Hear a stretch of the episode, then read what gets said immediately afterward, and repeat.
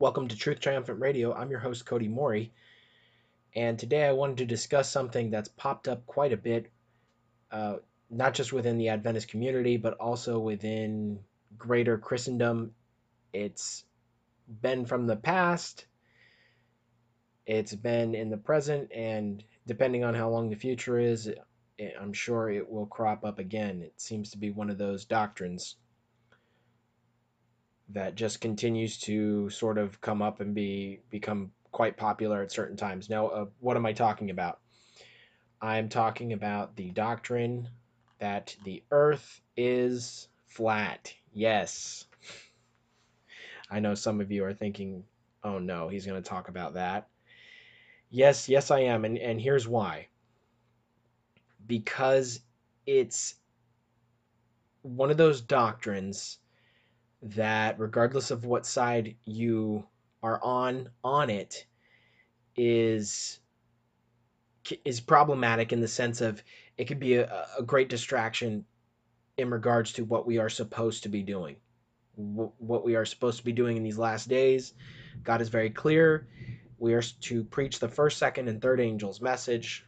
The first two are encompassed in the third and we've gone over those messages in depth you know, keep the commandments of God, fear God, the diet, give glory to Him. The hour of His judgment has come. The judgment beginning in 1844 and the rediscovery of the sanctuary doctrine, the Sabbath commandment and creation, honoring the Creator. And then, of course, Babylon has fallen not Babylon the Great has fallen, but Babylon has fallen, talking about apostate Protestantism, and then going into the third angel's message, it talks about it talks about not receiving the mark of the beast. What is the beast? The beast is the Roman Catholic Church system, and its mark is, according to them, their mark of authority of ecclesiastical power is the Sunday sacredness doctrine. So anything that that is outside any doctrine that we have any belief it doesn't really matter what we believe. Uh, i just want to say as far as as far as uh, some of these other minor issues are concerned it does matter what we believe on many other issues. But the, this is one of those doctrines that when it comes to specifically doing the work it actually doesn't really matter what you believe in regards to whether the earth is flat or whether it's a sphere. And the reason is is because it in no way shape or form impacts the work that we are supposed to be doing. Now if it does, if it does impact the work that we are supposed to be doing, then it is a problem. So, without further ado, let's let's get into what the spirit of prophecy has to say about this issue. And I'm going to be reading from Gospel Workers, the 1915 edition. And to give us a lot of context, I'm going to read about a page and a half here, which starts in page 312 and finishes in page 314. It says this Men of ability have devoted a lifetime of study and prayer to the searching of the Scriptures, and yet there are many portions of the Bible that have not been fully explored. Some passages of Scripture will never be perfectly comprehended until the future life Christ shall explain them. There are mysteries to be unraveled, statements that human minds cannot harmonize, and the enemy will seek to arouse arguments upon these points, which might better remain undiscussed. A devout spiritual worker will avoid bringing up minor theoretical differences and will devote his energies to the proclamation of the great testing truths to be given to the world. Now let's stop there just for a second. Clearly, clearly, the Holy Spirit is saying don't make an issue out of something that's not an issue. That's why in the process of our discussion today, I am not going to be giving any scientific data on one side or the other as to whether or not the earth is flat or whether it is clearly not flat. And the reason for that is is because it it it changes the argument into a basically a a debate between these two opposing viewpoints and what the holy spirit's entire view and and of course because my conscience is captive to the testimonies to the word of god this becomes my view as well is that the entire argument is invalid the entire point is moot because it has nothing to do with the great testing truths to be given to the world. What are the testing truths to be given to the world? Keep the commandments of God and the faith of Jesus Christ and the testimony of Jesus, right? So we have the spirit of prophecy there. We have the Sabbath commandment there and keeping all the commandments and the faith of Jesus, which is righteousness by faith, that we are able to actually keep the commandments, not through our strength, but through the strength of the Lord and the indwelling of the Holy Spirit. So those are those are the testing testing truths. Those are the tests for the world. The test for the world is not do you believe the earth is flat? You should never ever build any type of evangelism around that on either side of the issue. Don't if you are if you are some because this this is one of the issues that we've run into and you you find this with so many of these false doctrines um, and these side issues and and and distractions and and I want to be hesitant to say false doctrine but false doctrine in the sense of of people making it gospel let's let, let's put it that way people want to create their own tests, their new truths, new light, and new tests for the world and for the church and say, Do you believe in the 2520? Do you believe the earth is flat? Do you believe, you know, this, that, or the other? Do you believe in the feast days? And they make all of these things that if a person believes them on their own is is relatively harmless but when they make it a test for other people that's when it becomes a problem. And it really bothers me because we have a great, amazing work to be done here on this earth. And this, you see people that, that will say, oh, I can't believe you just showed a heliocentric earth there or whatever. And you, you say to yourself, really? That's what you're focused on? That's what you're studying? You're not studying how to overcome sin. You're not, you're not trying to find books on the National Sunday Law or or like books like Bill Hughes's latest book, COVID 19, the rest of the story, telling people about where all this stuff is leading. It's leading to a Sunday law, telling people to keep the Sabbath, giving people literature and different information on the real important truths of Scripture, the first, second, and third angels' messages. That's what you're focused on. That that's my problem with it. And then you have people on the other side of the issue that will they'll get distracted from the work they're doing to go and address it. Now, what I'm doing right now is I'm addressing that there should be no discussion whatsoever. So if someone brings this up to you, just tell them, you know, I, I just don't have time to to look into this. It changes nothing. If the earth is flat, Jesus is still coming in the clouds right? If the earth is not flat, Jesus is still coming in the clouds. If the earth is flat, the Sabbath is still the seventh day of the week. If the earth is not flat, the Sabbath is still the seventh day of the week. You see, because if the earth is flat, the beast is still the Roman Catholic system. And if the earth is not flat, the beast is still the Roman Catholic system. And if the earth is flat, the mark of the beast is Sunday worship. And if the earth is not flat, you, you catch my drift? You see where I'm going with this? So you can just keep going down the line. I could I could I could, could record the rest of this entire podcast just mentioning pivotal doctrines that are testing, that are important, and showing that whether someone believes the earth is flat or doesn't, it changes nothing. And that's the point. So let's continue on with the quote.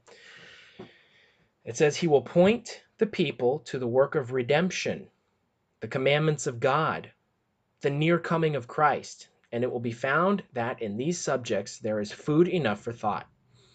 In time past, there have been presented to me, for my opinion, many non essential, fanciful theories. Some have advocated the theory that believers should pray with their eyes open. Others teach that because those who ministered anciently in sacred office were required upon entering the sanctuary to remove their sandals and wash their feet, believers now should remove their shoes when entering the house of worship. Still others refer to the sixth commandment and declare that even the insects that torment human beings should not be killed. That's also a Hindu belief as well, just so you know. Continuing on, it says, and some have put forth the theory that the redeemed will not have gray hair. As if this were a matter of any importance, I am instructed to say that these theories are to the, are the production of minds of unlearned in the first principles of the gospel. By such theories, the enemy strives to eclipse the great truths for this time. Let me read that one more time. By such theories, the enemy strives to eclipse the great truths for this time. So, these extra theories, which in no way, shape, or form change our message, and, and yet we spend time discussing them, the Holy Spirit says that then we are playing right into Satan's hand and we are being distracted, which is exactly what he wants us to do. While there are souls perishing, we are arguing amongst each other over these other theories. And you could throw in whatever whatever theory you would like that is plaguing not only Seventh day Adventist Church, but throughout the Christian world. Things that don't matter that people are arguing over.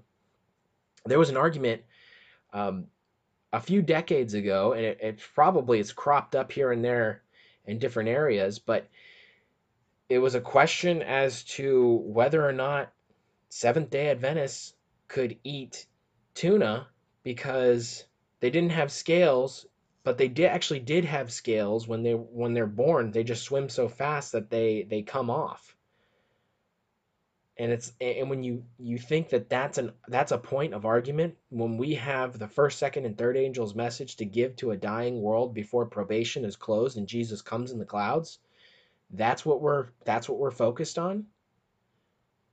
I think that the holy spirit is is very saddened to see us uh, arguing amongst ourselves um, about such trivial matters. And, and and at the same time satan's on the other side and he's laughing you know? And that's what this whole issue is. It goes on it says those who in their preaching pass by the great truths of god's word to speak of minor matters are not preaching the gospel but are dealing in idle sophistry. Let not our ministers spend time in the discussion of such matters. Let those who have any questions as to what they should teach, any questions as to the subjects upon which they should dwell, go to the discourses of the great teacher and follow his lines of thought. The subjects that Jesus regarded are essential as essential are the subjects that we are to urge home today. We are to encourage our hearers to dwell upon those subjects which are of eternal moment. When, at one time, a brother came to me with the message that the world is flat, I was instructed to present the commission that Christ gave his disciples Go ye therefore and teach all nations, and lo, I am with you always, even unto the end. Matthew chapter 28, verse 19 and 20.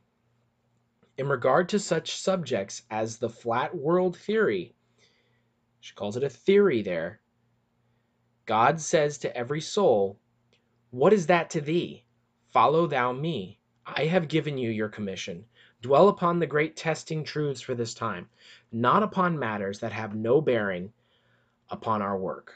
So that's exactly the point that I was making earlier. What is that to thee? In other words, what are you talking about? What does that what does that mean to you? What does that change? What does that impact? What does that have to do with what we are doing? Nothing.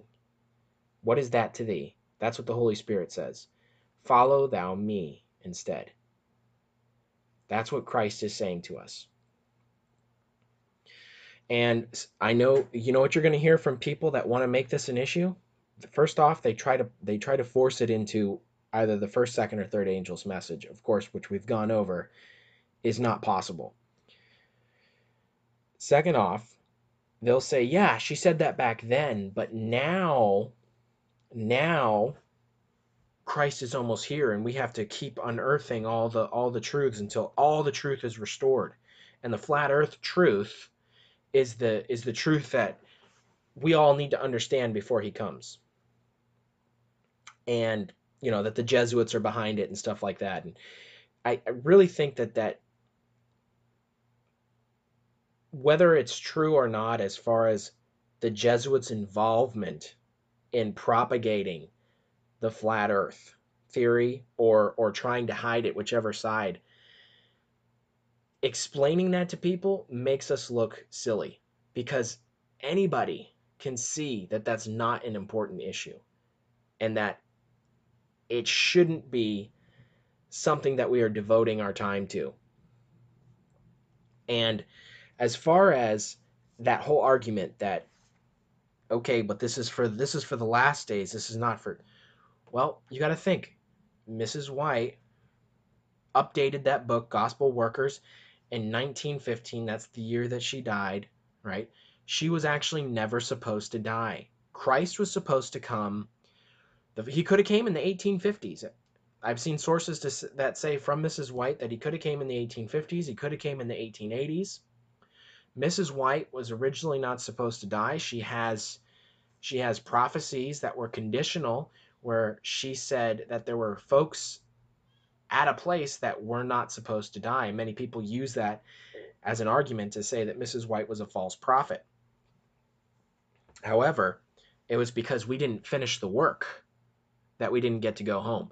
So you can't use that because if if this testing if you're saying this is a testing truth before right before Christ comes and that it wasn't applicable to that day, well that all the testing truths that are applicable to Christ's coming were there in that moment at that time gospel workers 1915 because Christ could have came before then.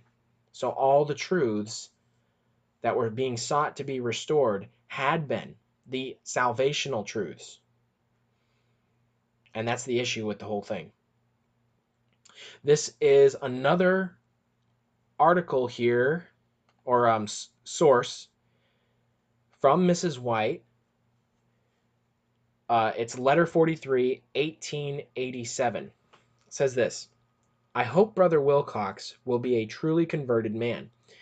This is his great need at the present time. He wants meekness, he wants humility, he wants genuine piety, and without it he is as sounding brass and a tinkling cymbal. His soul and your soul will need the indwelling of Jesus. Whether the world is round or flat will not save a soul, but whether men believe and obey means everything. Wow. Very powerful, very straight to the point.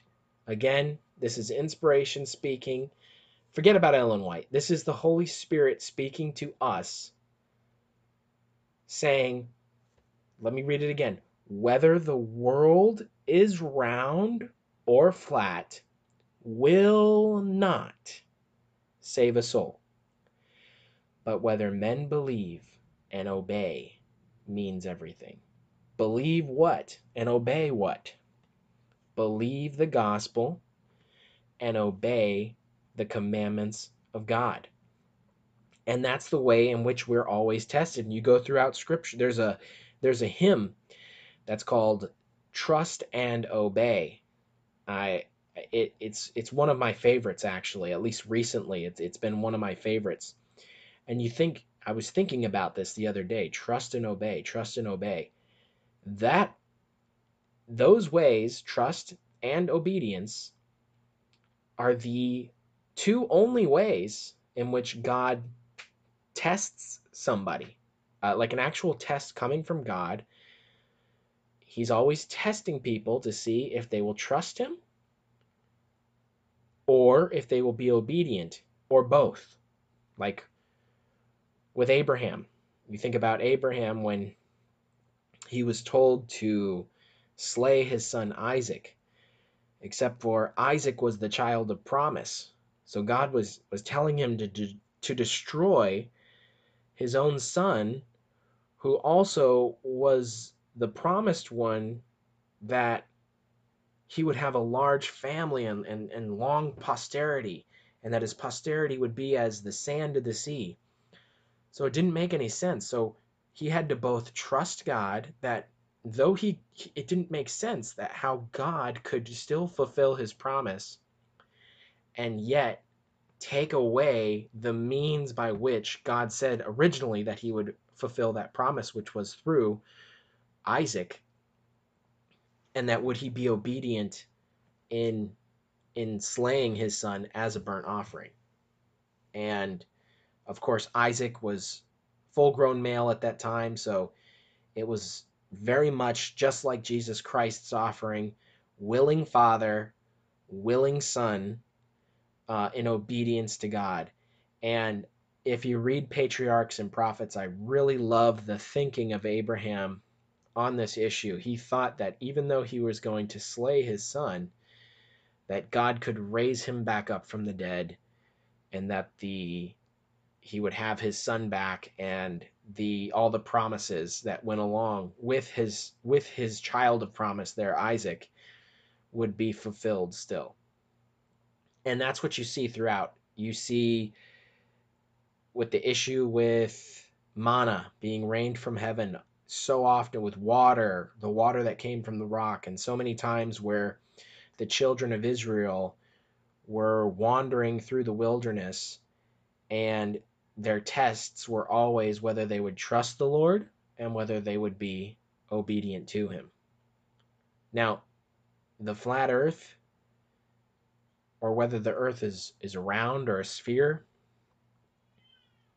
has absolutely nothing to do with that. And when people, I'm telling you, uh, folks, that when people try to say that it does, ironically, then it is. Then it, it is it is salvational. You see, when people push it upon others and make something that's not salvational, salvational, then it does become salvational. It becomes salvational to them because now, and folks, if you're somebody who's doing this, I would highly, highly recommend you stop and, and get back to the scriptures and focus on what's important because you've adopted another gospel.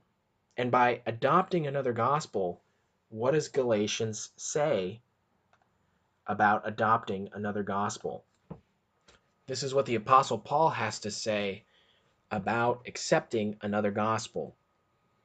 From Galatians chapter 1 verse 6 it says, "I marvel that ye are so soon removed from him that called you into the grace of Christ unto another gospel, which is not another, but there be some that trouble you, and would pervert the gospel of Christ. But though we or an angel from heaven preach any other gospel unto you than that which we have preached unto you, let him be accursed." As we said before, so say I now again, if any man preach any other gospel unto you than that ye have received, let him be accursed. So, folks, it becomes salvational when we make it salvational. When we say, you have to believe this, or else you're not a Christian. Then it does become salvational but it becomes salvational not for the people that are that don't care about your argument. It becomes salvational to you when you make this bigger than what it is because because it's not the gospel that's in the scriptures. What is the gospel that's in the scriptures? The gospel is that all men have fallen short of the glory of God, but God sent his only begotten son that he should die that men might be forgiven and accepted before God. And not only that, but have the, uh, the ability, the power to be the sons and daughters of God, to actually overcome sin, to actually be good, to be able to keep the commandments of God. to overcome our sins, not just to be forgiven of our sins, but to overcome those sins through the indwelling of the Holy Spirit, not in our own power, but through the indwelling of the Holy Spirit. And that's why it's so important. So if you make it a, if you make it a gospel or an addition to the gospel, adding to the gospel, then you're falling under the the accursed that Paul speaks about in Galatians chapter 1. Now, if you're somebody who has been involved in debate as far as whether or not it's true or not, it's not worth your time. It's just not worth your time. It's not worth your time at all because it's just a distraction, as we saw from the spirit of prophecy earlier. Now, I have one more quote here. This is from James White. Remember, James White is not a prophet, he is a man. Therefore, what he says uh, is to be perhaps taken into consideration, but it is not authoritative. Nevertheless, he makes a good point. Uh, and this was written in the Review and Herald, January 28th, 1862. He says this The honest deacon who believes the world flat and immovable may be just as good a Christian, as devotional in all his exercises, and as godly in his walk, as one that believes otherwise. Such a faith, or such an error, has little or nothing to do with religion or practical godliness, but it neither denies the necessity nor worth of the atonement. But not so with the error that says no spirit. This error strikes at the very root of the matter, and with one fell stroke it crushes down everything before it, leaving man utterly destitute of all goodness. I do not contend against forms, neither do I deny the worth of doctrine. Yet I do say that when we take out the Spirit of God from the religion of the Bible, the rest that remains is not worth speaking about. All right, so uh, pretty clear and, and a solid point from James White is that somebody who does believe the earth is flat that it doesn't mean that they're a bad Christian. They can be just as good of a Christian if they believe that. So there's both sides of the issue. And I've tried I've tried to be very careful as to not necessarily uh, point out which side's accurate and which side's not, because I, I think that's I think it's fairly obvious, but um, that's not the argument anyway. Just as James White is saying here, I would say I agree with him on this one and that's because we've looked at two other spirit of prophecy quotes that corroborate this. So obviously, James and Ellen had talked and discussed this issue at least at some point. So, what James White is saying is that you could still be a good Christian and believe something that is not uh, doctrinally relevant to the first, second, and third angels' messages. So, you can have some personal belief, that's fine. But when you start to push it upon others, to publish it and make it make it something that come look at this i have new light or you need to understand this or you need to believe this otherwise you're going to be lost or you're going to be deceived no no that is when it steps into the realm of a salvational issue we have the power we can make anything we want to into a salvational issue by saying it's a salvational issue, especially when it's not. So let's keep the salvational issues sacred and, and, make sure that the tests aren't too many. Let's keep the tests the same as what God has kept for his tests, which are the commandments of God, the faith of Jesus, and the testimony of Jesus Christ. I'm Cody Moore, and you've been listening to Truth Triumphant Radio. We'll catch you next time. God bless.